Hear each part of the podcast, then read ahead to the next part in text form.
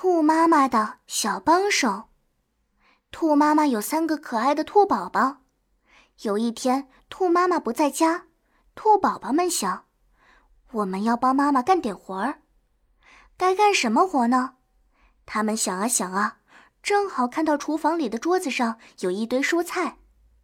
兔老大拿起萝卜说：“萝卜萝卜，听话，我来给你洗洗脸。”兔老二拿起白菜说：“白菜，白菜，听话，我来给你洗头发。”兔老三拿起西红柿说：“西红柿，西红柿，听话，我来给你洗洗澡。”兔妈妈回来，看见桌子上摆着洗好的菜，兔宝宝们一个个脸上还淌着汗，心里全明白了。兔妈妈把三个兔宝宝搂在怀里。高兴地说：“你们真是妈妈能干的小帮手。”小朋友们，我们平时也要帮助妈妈做些力所能及的小事哦，这样妈妈会更疼爱我们的。